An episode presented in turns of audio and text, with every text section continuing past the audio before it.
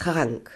Mein war ja Gesangverein. Mich hat das vielleicht erwischt. Also hört man ja noch, aber es ist lächerlich gegenüber dem, was ich äh, seit äh, Dienstag, also Dienstag habe ich noch gearbeitet, heute ist Samstag, aber dann Mittwoch, hui, hui, hui, Donnerstag, Gott, oh Gott, oh Gott, Freitag, gestern war wirklich die Hölle.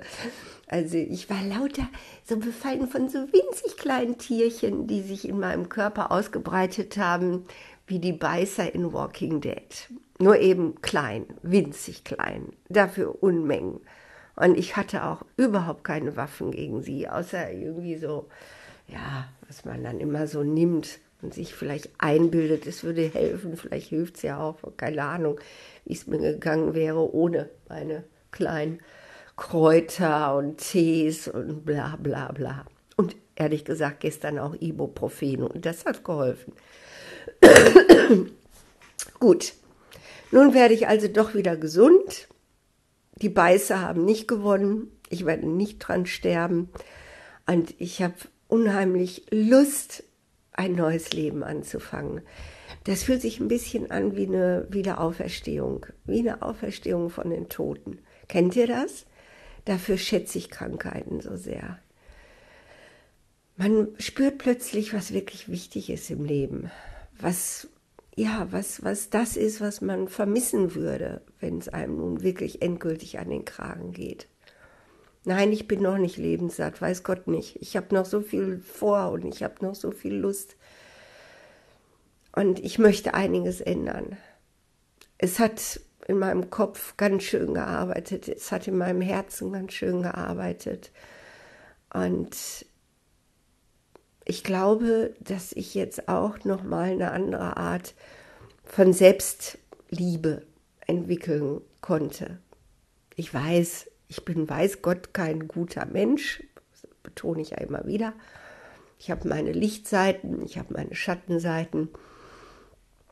Ich bin Egoist genauso wie ich ja, wie ich eben auch ein guter Mensch bin und der gerne was für andere tut ich bin skrupellos, genauso wie ich barmherzig bin und wie bei jedem Menschen hält sich alles in der Waage. Ja, auch bei dir, der du gerade zuhörst.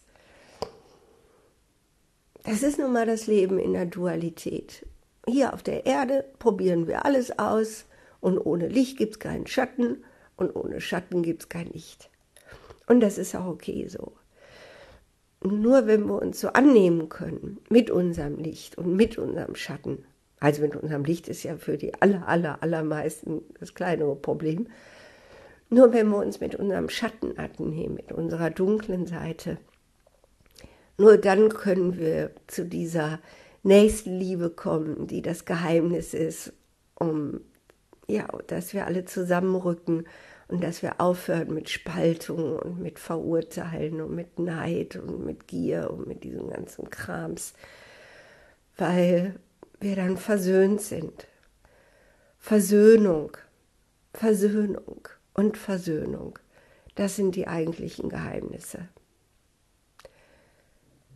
Und darum sagte die heute langsam genesene Eva dir, der du gerade zuhörst, falls es bei dir noch irgendwas gibt, womit du nicht versöhnt bist, irgendjemanden, auf den du sauer bist oder wo du dich ungerecht behandelt fühlst oder wo du Schuldgefühle hast, wo du dich schämst, kämpfe um diese Versöhnung.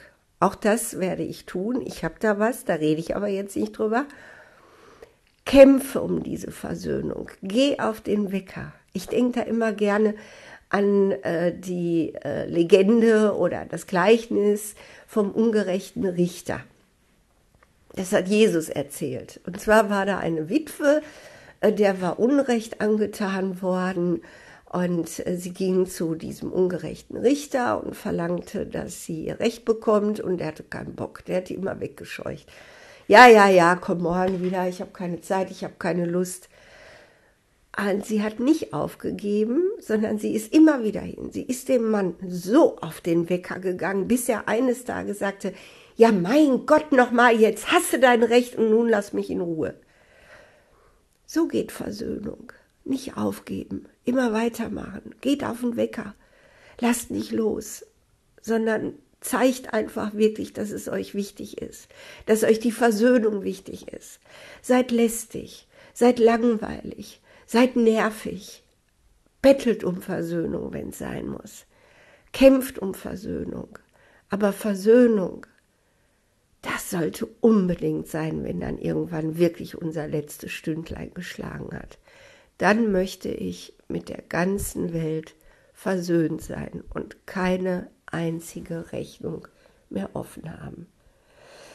Ja, und da will ich jetzt drum kämpfen und so langsam habe ich auch wieder die Kraft. Ein wunderschönes Wochenende.